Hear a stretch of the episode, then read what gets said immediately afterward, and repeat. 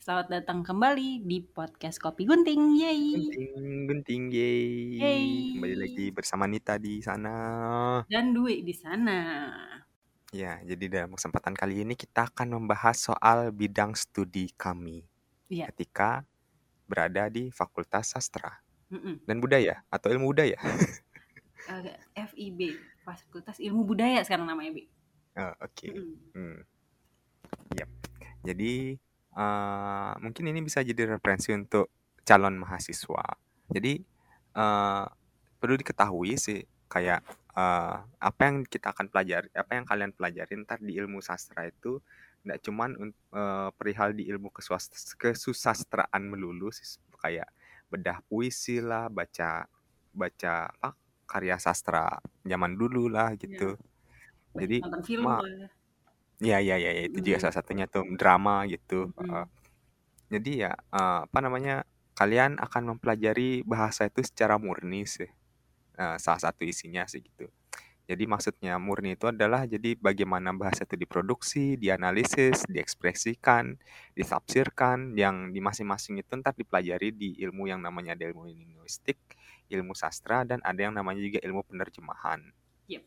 Terus dalam kesempatan kali ini eh, aku dan Nita akan secara spesifik berbicara mengenai ilmu penerjemahan. Betul. Betul sekali. Jadi, ya tepat sekali. Eh, gampangnya adalah yang namanya penerjemahan itu adalah kita mengalih bahasa kak, Hmm? Bahasa sumber ke bahasa sasaran. Atau Hmm. biasanya kalau misalnya kita sebagai orang sastra Inggris itu sering nyebutnya itu source language dan target language atau bisa dis- disingkat lagi jadi SL dan TL. SL dan TL. Hmm. Tar Hmm. dulu, tar dulu. Yep, dan itu adalah tanggung jawabnya kita, eh kita, ah, khususnya Penerjemah. orang yang menggeluti eh, bidang Hmm. penerjemahan itu, itu adalah tanggung jawabnya mereka yang secara utuh dan bisa diterima kelak di TL atau di bahasa sasarannya begitu sih. Hmm. Gampangnya Ya, benar. penerjemahan, ilmu penerjemahan. Jadi inti dari kegiatan penerjemahan itu sebenarnya tidak hanya mentransfer kata dari satu bahasa ke bahasa yang lain, tapi selain itu juga mereka tuh mentransfer ide, gagasan, konteks, dan budaya juga sebenarnya dalam penerjemahannya gitu. Jadi itu sebenarnya hal yang kompleks lah gitu, banyak layer-layernya sebenarnya dalam penerjemahan itu. Seperti itu. Mhm. Yap sih. Jadi Mm. mah gampangnya sih ya kayak kalau misalnya dari diambil dari idenya nih tadi yang masalah banyak hal yang diterjemahkan gimana cara secara utuh itu adalah jadi salah satu contohnya itu adalah kayak di bahasa Indonesia itu siapa namamu. Jadi Mm. konteksnya itu kita ngelihat sini adalah siapa namamu itu kita ndak ter apa namanya sema- semata-mata langsung terjemahin ke bahasa Inggris itu jadi who's your name? gitu. Yang di mana artinya itulah who itu adalah siapa? Name itu nama your itu kamu. Gitu sih.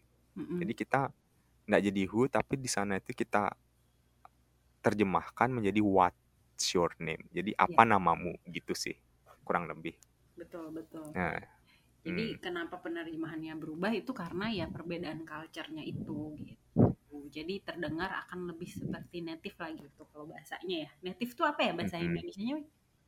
ah native ah tar dulu penutur asli native native native native tuh asli sih heeh. Asli ya, orang iya orang asli lagi. ya orang bahasa aslinya sih aslinya gitu penutur aslinya sih gitu Benar, benar, benar, benar. Gitu. Jadi sebenarnya sih itu inti dari penerjemahannya. Nah, kenapa kita mau ngobrolin ini ya karena kita ingin berkontribusi lah di dalam ilmu yang pernah kita pelajari Iya, gitu ya. tepat sekali. Sebenarnya selain kontribusi kita juga ingin berbagi informasi sih ya khususnya bagi orang-orang yang mungkin baru eh, masih awam gitu dengan istilah per- yang namanya penerjemahan atau bidang penerjemahan ini. Karena kadang-kadang banyak orang juga yang salah kaprah bahwa orang yang bilingual itu bisa jadi penerjemah sih gitu. Maksudnya tuh orang yang bisa dua bahasa itu bisa dikatakan sebagai penerjemah tapi kadang tidak semudah itu untuk mengatakan bahwa orang yang bilingual itu juga bisa dibilang penerjemah sih gitu jadi Ya, emang perlu yang namanya ilmunya sih di sana itu Betul betul betul betul. Karena sering banget nih kalau apalagi kalau udah tahu nih kita, ih sastra Inggris nih sastra Inggris, coba dong terjemahin ini, coba terjemahin itu gitu. Nah, kita tuh nggak Hmm. segampang itu menerjemahkan, apalagi kalau kita tahu basic teorinya gitu kan.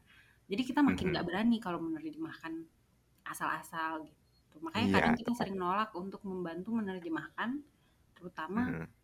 Mmm, apa ya, yang yang yang yang bukan bahasa sehari-hari gitu. Biasanya kan kita Mhm. dimintain tolong tuh kayak entah jurnal lah atau apa gitu. Nah, itu tuh kita harus belajar Mhm. lagi, guys, karena banyak Iya. kata-kata yang beda nih dari Indonesia ke, eee, Inggrisnya gitu. Kalau Mhm. Iya salah sih. satunya mhm, salah satunya yang aku paling ingat banget tuh adalah, eee, tissue tissue. Mhm.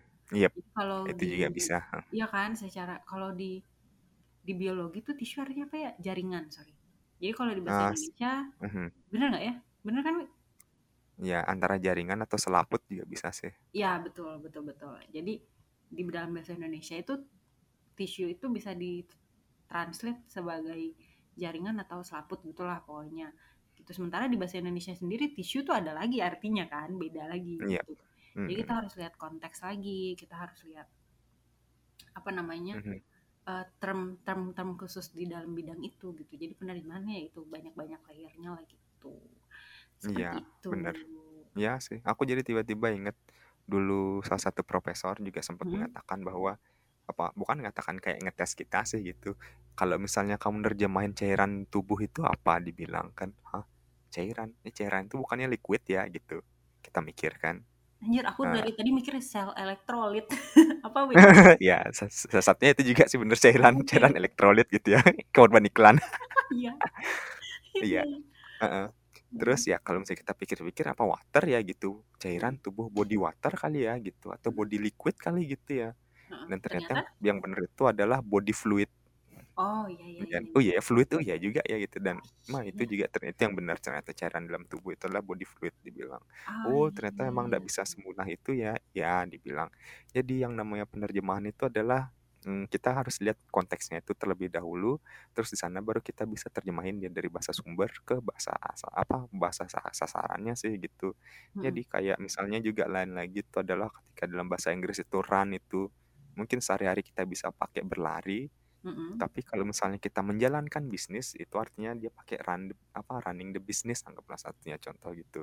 Iya, benar Terus kalau misalnya hidungnya meler ternyata, eh, apa, hidungnya berlari, my nose is running Running, gitu. Iya. Jadi ya kayak gitu, banyak banget anunya sih, apa namanya, konteks-konteksnya itu yang harus kita tahu dan ternyata nggak bisa diterjemahin semudah itu sih sebagai kalau misalnya, apa namanya, nggak bisa segampang itu kita bilang bilingual itu adalah orang yang bisa berbahasa gitu sih. Apa, Iya, yang bisa menerjemahkan secara langsung khususnya untuk teks-teks yang anu ya, sifatnya itu formal dan ilmiah sih gitu. Benar benar. Maka dari itu juga aku kadang tuh agak-agak gimana gitu, untuk beberapa orang kan mereka itu Hmm. bisa bisa bahasa Inggris nih. Mhm. Tapi nggak punya basic penerjemahan gitu. Tapi Mhm. mereka men mencoba untuk ngambil penerjem gimana ya, mencoba untuk ngambil nyoba nerjemahin tuh aku agak-agak gimana gitu, karena kadang-kadang ya itu, jadinya kurang tepat gitu. Mhm. Itu sih. Iya sih. Hmm. Dan ini sih, heeh. teorinya ini berlakunya tuh general ya, nggak cuman untuk penerjemahan dari bahasa Indonesia ke Inggris. Ini nih untuk semua bahasa. Sebenarnya kalau teori penerjemahannya sendiri Iya. sebenarnya general, bisa buat bahasa apa aja Bener atau banget, bahasa apa pun. bener banget, bener banget. Jadi itu Nah. anggaplah sebagai fondasinya lah, anggap gitu ya. Mhm mhm mhm. Heeh, Nah, aku untuk tuh kebetulan skripsiku tuh Mhm. kemarin ngambil penerjemahan. Mhm. Mau sombong dong nih. Iya boleh dong, Iya kan? mmm, Tapi ya tidak kan ini teorinya nih. pembuktian. Jadi Iya. aku mau share sedikit. Ada 3 Mhm. 3 basic sih menurut aku setelah aku baca-baca teori dan bla bla bla. Banyak banget teori penerjemahan mah banyak banget banget banget banget banget Mhm. banget. Tap Ah, dari dari tokoh ini tokoh itu tuh ya. Cuman menurut menurutku ya setelah aku baca-baca dan aku simpelkan gitu, cuma penerjemahan tuh ada yang paling sering kita lihat tuh ada 3 cara aja paling. Bukan Mhm. 3 cara aja, yang paling sering ada 3 cara. Nah, itu yang paling benar. Mhm. Mhm, Yaitu oke, pertama tuh terus? penerjemahan yang menyesuaikan dengan budaya kayak tadi. Itu tuh penerjemahan yang paling bagus sebenarnya karena dia akan terasa tidak seperti penerjemahan.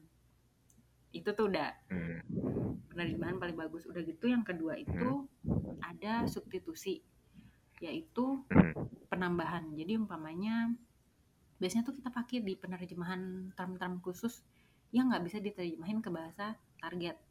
Contohnya kayak hmm, apa ya? Kayak hmm, apa ya?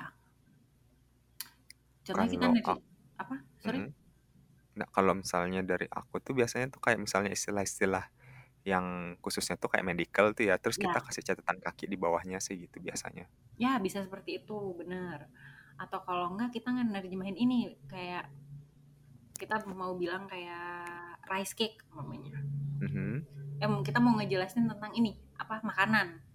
Mhm. Kita mau mau mentranslate um, makanan nih ke dalam satu bahasa lain. Biasanya tuh ditambahin Mhm. tuh penerjemahan artinya tuh kan. Hmm, Tuh. ya ya ya ya, di sampingnya juga bisa. Heeh, di sampingnya juga bisa. Buka kurung, tutup kurung gitu. Iya, Hmm, bla gini bla gini bla gini.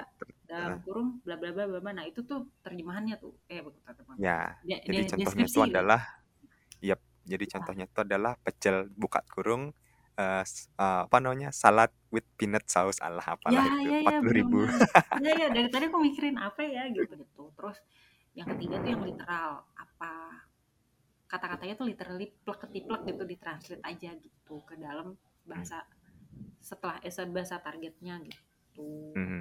Itu ada tiga Hmm, itu ya, sih ya. menurutku yang paling basic itu caranya. Mhm. Yang lain-lain sih menurutku kayak cuman percabangan dari Wih, anjir udah udah ahli banget.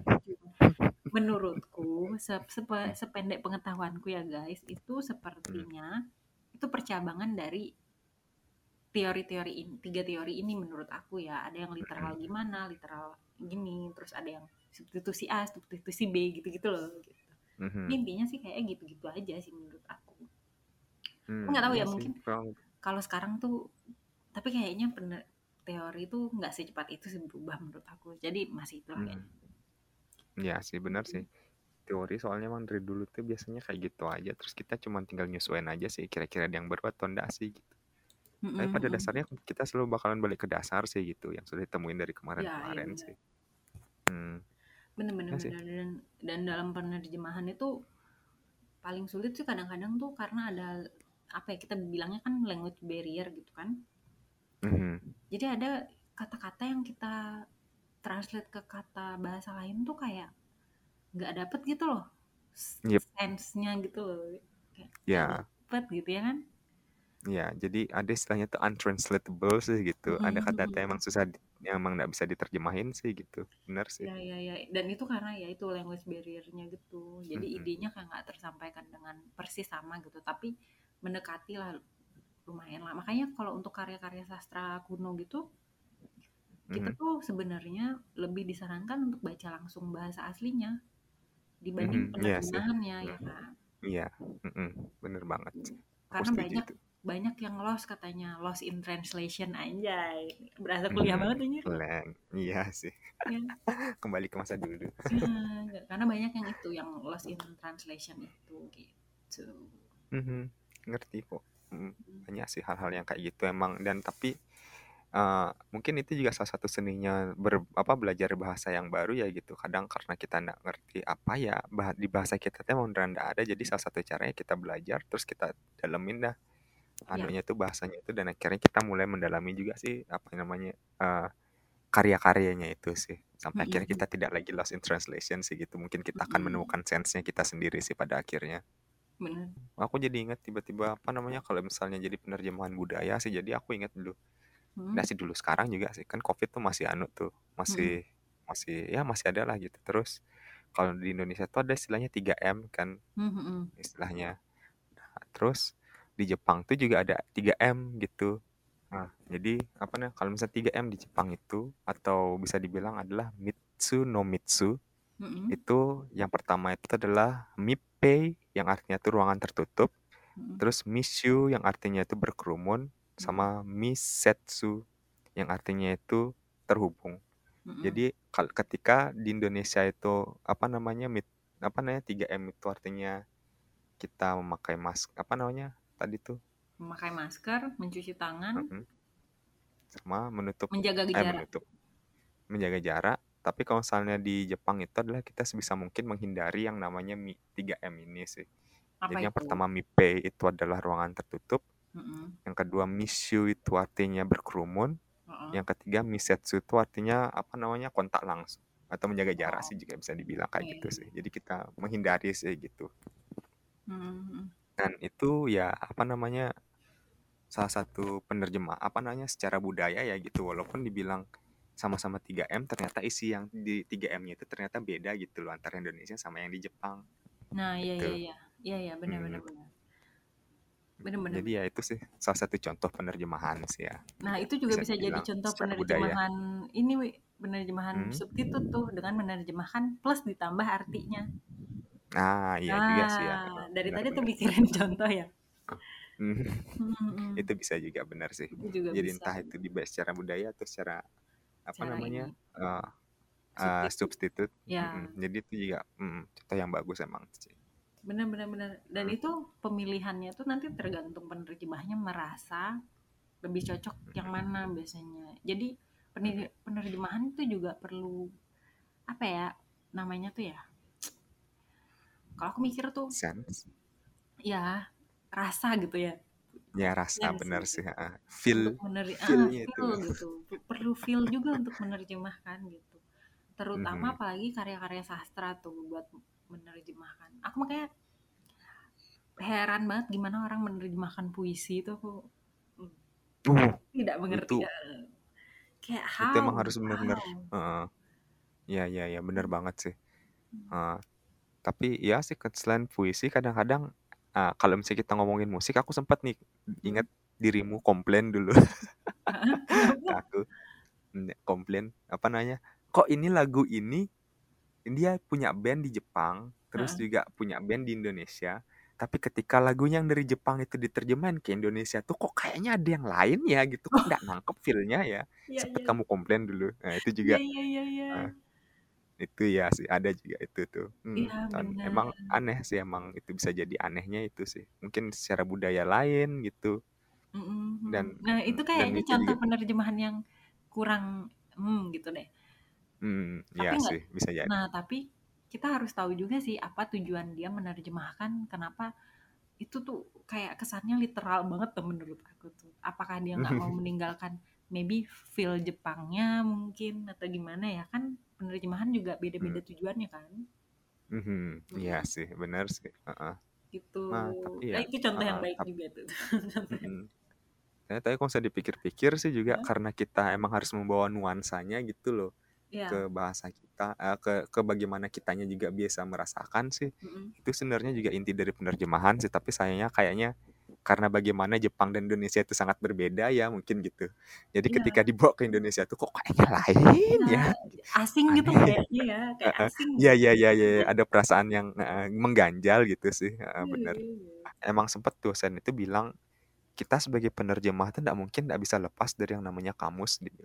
Eh, Mm-mm. jadi kayak itu udah kayak aku bilang tadi tuh kayak bilingual tuh bukan berarti kita emang harus menjadi penerjemah tapi apa nah bagaimana cara kita tuh membawa konteksnya itu emang bener enggak ya gitu ke bahasa sasarannya itu dan di sanalah kamus itu bertindak sebagai pemberi kepastian gitu.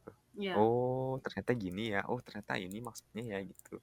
Dan terus apa namanya dari secara apa namanya yang kalau misalnya dari bahasa targetnya itu cuma satu kalimat, mungkin di bahasa sasaran itu kita bisa rubah jadi dua kalimat atau sebaliknya dari bahasa Mm-mm. apa apa bahasa sumbernya itu dua Mm-mm. kalimat ternyata bahasa targetnya itu bahasa sasaran itu cuma bisa kita jadi satu kalimat sih gitu Mm-mm. jadi tergantung gimana feelnya kita tuh pokoknya gimana caranya biar kita tuh bisa bawa dia itu ke anunya itu sih dalam arti yang sebenarnya ke bahasa sasarannya sih gitu dari bahasa Mm. sumbernya sih itu sih tantangannya emang yang aku tangkep sih dan itu Benar. emang susahnya luar biasa sih Nah, Ya, sebagai pemula dulu ya ya pengalaman se- sempat mencoba gitu ya.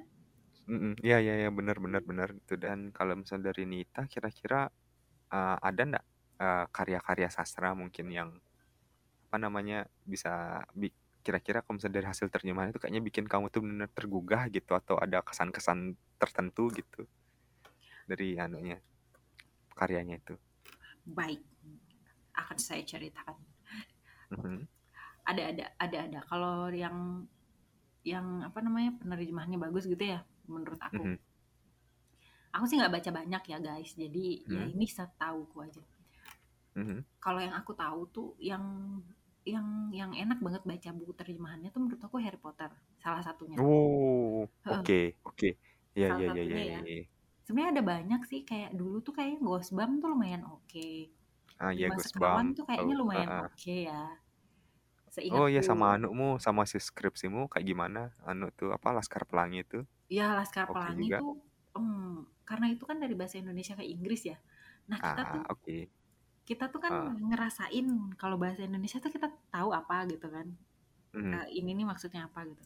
Saat diterjemahin ke bahasa Inggris malah banyak yang lost menurut aku Oke, iya ada apa? gitu Hmm, dari culture Terus? karena culture Mhm. Indonesia cukup kompleks sih menurutku.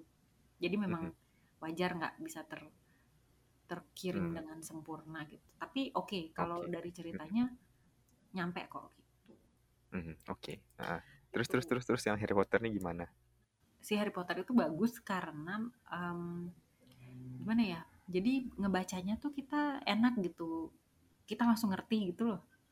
Terus dia nggak nggak kerasa Hmm. aneh gitu lah intinya ya. Memang sih dia Hmm, masih ah, term-term term-term kayak ibu tuh dia nggak ganti. Dia tetap jadi mom. Terus Mhm. bapak tuh dia tuh tetap pakai dad deh kalau kalau nggak salah ya. Mhm. Terus tapi menurutku nggak aneh gitu loh. Mister Mrs.-nya tetap nggak diganti tuan dan nyonya gitu. Dan malah menurutku Hmm. lebih oke.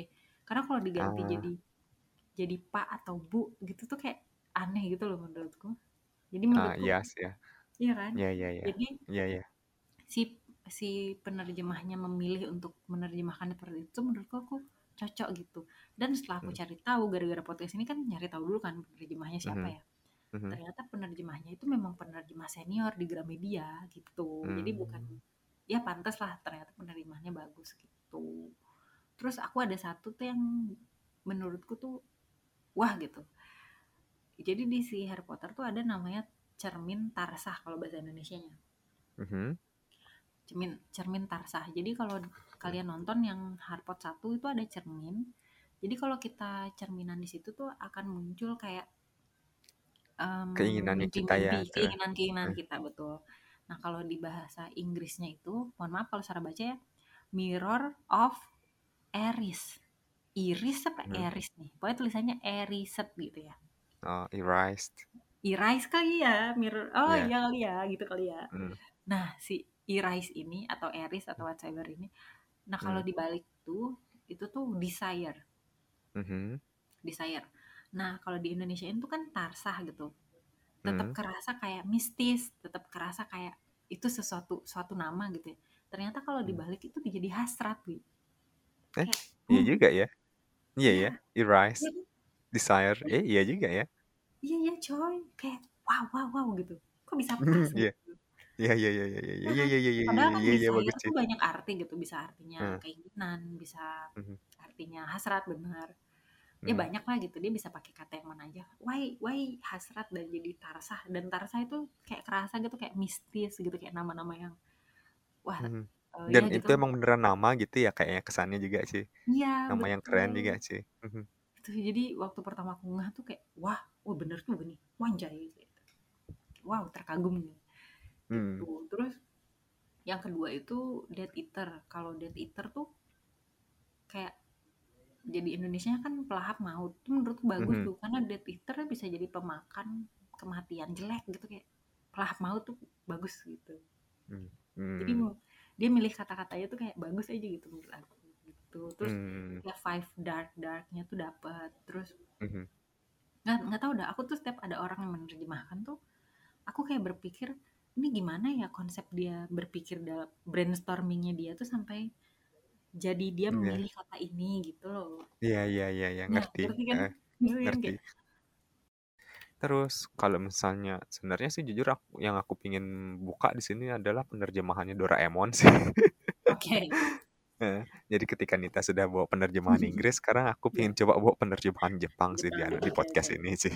Hmm, boleh boleh. Nah, jadi apa namanya? Sebenarnya eh, penerjemahan di buku Doraemon tuh mungkin karena kita juga apa namanya sudah terbiasa sama Doraemon dari kecil kan kayak gitu. Jadi Hmm. apa namanya kayak itu mengundang tanda tanya sih di aku pribadi sebagai penikmatnya juga kayak ini kok bisa ya? Apa namanya di buku ini dia bilangnya itu Nobita lari sampai Surabaya gitu. Hah? Jadi kayak Hmm. itu seriusan dia lari ke Indonesia ya Indonesia apa Nobita gitu loh gitu Hmm. atau enggak apa in, itu loh apa namanya bibimu yang dari Yogyakarta dibilang hah Nobita punya bibi dari Jogja ya gitu aku mikir iya sih iya iya. Heeh. Heeh.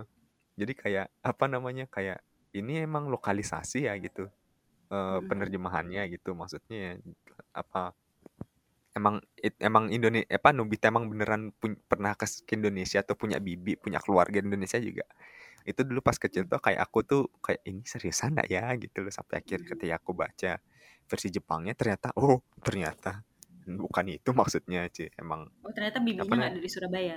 Eh Jogja. nggak nggak ada nggak ada sih itu Oh, dah kayak emang orang Indonesia apa orang apa pe- penerjemahnya aja yang kayak emang melokalisasi gitu loh Hmm, hmm, hmm, hmm. dan di situ udah kayak ah, kayaknya ada yang salah sama penerjemahannya ini sih kadang aku mikir sih Oh. nah terus ma- emang sih ada beberapa alat yang di apa namanya di Doraemon itu kalau misalnya kita terjemahin ke Indonesia itu emang agak aneh gitu emang jadi ketika di apa namanya di bahasa Jepangnya itu dia berima tapi kalau misalnya di Indonesia tuh dia nggak ada rimanya keluar gitu dan mungkin itu kayak ya kayaknya emang mau nggak mau ya gitu karena aku mikir ya Mungkin kayak bahan kata lain gitu ya. ya ya ya Hmm. kayak kayak salah satunya tuh apa namanya alat yang alat favoritmu kemarin tuh konjaku penerjemah tuh Oh, heeh. nah kalau misalnya di bahasa Jepangnya itu dia rimanya itu adalah konjaku konyaku Oh, jadi oke. eh, itu dah Eh, jadi kayak nggak nangkep ya gitu eh kok konyaku Hmm. konyaku hongyaku konyaku maaf salah Oke. Jadi, ya jadi ada Oh iya rima iya di iya. sana Heeh. iya. Yang tadi kita bilang itu ya Wi, yang Hmm. dipindahin tuh jadinya tuh kayak konteksnya tuh hilang gitu karena Iya. gendernya. Heeh. Ini. Iya iya iya iya iya itu Hmm. dah jadi it- di situ kita harus tahu yang namanya bahasa sama apa namanya budaya itu emang kayaknya emang erat kaitannya di sana sih Hmm, gitu hmm, hmm.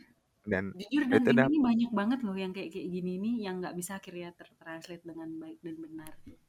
iya kayak gitu dah jadi kayak ketika aku baca di bahasa Indonesia ini ini apa maksudnya coba tapi ketika aku baca di bahasa Jepang oh ini maksudnya kayak gini ya gitu jadi emang pada akhirnya emang kalau misalnya kita emang beneran pingin menikmati itu secara utuh itu emang beneran pak menurut aku tuh di sana tuh kayak kita emang harus belajar dari bahasanya langsung deh Benar gitu benar. benar. Emang Eh, jadi soalnya fun hmm. funnya tuh hilang gitu kayaknya ya dari situ tuh. iya heeh. Hmm, aku sempet heeh, sempet sempet sempet sempet baca kayaknya kemarin tuh ada orang bilang kalau ketika kita coba menerjemahin khususnya lelucon ya atau Hmm. lawakannya gitu ya itu lawakannya itu akan mati ketika sedang itu sudah sudah hilang lawakannya itu ketika kita sedang dalam proses menerjemahkannya sih gitu Iya. di situ aku akhirnya Ya, mikir oh iya masuk akal juga ya gitu iya hmm. sih. Menurutku lawakan tuh sulit sulit banget buat Hmm. diterjemahin. Karena kan dia Mm-mm. ngelawak tuh kan ada ininya kan juga ada teorinya lah juga ya karena harus relate, Hmm. harus iya orang tahu konteksnya. iya Terus itu konteks dah itu bener yang paling hmm, banyak berkontribusi emang sih bener. Makanya mending Hmm. bikin ini aja kalau lawak tuh nggak usah isi kata-katanya kayak Mr. Bean. Jadi relate, iya sih ya kan? Nggak usah diterjemahin. oh Cuman gitu iya aja. sih Heeh. Hmm, emang ya kalau bahasa tuh sulit-sulit bener. tantangannya kita untuk gimana cara cara nyari terjemahan yang bagus juga ya gitu Iya Kan itu bener dah untuk bener. nyari-nyari saran tuh juga itu salah satunya sih kalau menurut Hmm. aku juga tuh. Dan kalau Hmm. dapet yang kayak pas banget tuh kayak satisfying banget gitu loh kayak anjir iya iya iya iya iya Iya, anjir jenius kali aku sih iya, anjir gitu kayak ya, wow gitu kayak satisfying gitu. Pokoknya penerjemahan itu kompleks lah banyak. Kayak kulit bawang Hmm, ada apa dengan kulit bawang berlapis-lapis gitu, bukan kulit bawang ya, kayak bawang berlapis-lapis hmm gitu, berlapis-lapis. Banyak banyak iya banyak tepat sekali Heeh. jadi aku bisa Hmm. bilang kalau misalnya ilmu penerjemahan itu eh, salah satu yang komplit sih ya kalau misalnya kita belajar mengenai apa namanya sastra dan juga bisa diterapkan langsung dalam kehidupan nyata jadi selain kita cuma harus mempelajari dasar-dasar anunya eh, linguistiknya gitu atau keilmuan bah ilmu kebahasaannya gitu kita apa namanya harus tahu juga gimana cara kita nerjemahin apa namanya ilmu sastranya juga sih gitu jadi Mm-mm. bagaimana kayak kita apa namanya membawa feel-nya itu dari bahasa sumbernya itu ke bahasa sasarannya sih Benar. gitu dan gimana kita bisa nikmati bi- kita bisa bikin orang-orang itu menikmati apa yang telah kita terjemahkan apa yang telah kita alih bahasakan sih gitu Mm-mm. itu tantangan kita sebagai penerjemah sih ya Ya, tantangan betul, orang betul. se- seorang penerjemah sih lebih tepatnya Iya, iya, iya. bukan Ya, kita sih penerjemah Yang jelas sih ya seru sih semakin semakin di apa ya? Aku kadang kayak amazed gitu loh, anjir. Ini manusia-manusia bisa sekompleks ini gitu. Mhm. Iya. Yap, Ini bakal cara kita sih. mikir Cuman pengen Mm-mm. ngomong aja. Iya, ada apa? Lanjut. Iya sih. Jadi ya kurang lebih demikian sih untuk Hmm. kursus singkat penerjemahan dari Nita dan Dwi. Iya, dari Rita dan Dwi gitu. Jadi Hmm. ini mungkin em, ada yang mungkin kurang kurang tepat, ada yang mungkin salah atau gimana gitu. Jadi kalian cross check lagi ya info-infonya nih. Em, Mhm. Tapi kurang lebih ya seperti itu yang kita tahu gitu tentang Mhm. penerjemahan. Dan aku rasa kayaknya nggak salah-salah banget sih. Banyak benernya. Ya tenang aja. Heeh. Mm. Mhm. Jadi oke, terima kasih untuk Nita yang telah menemani satu jam ini. Ya, Satu dan jam. terima kasih juga buat Dwi yang mau menemani satu jam ini ya. Untuk Mhm. kritik dan saran seperti biasa ada di Instagram boleh atau di uh, Twitter. Twitter Kopi Gunting.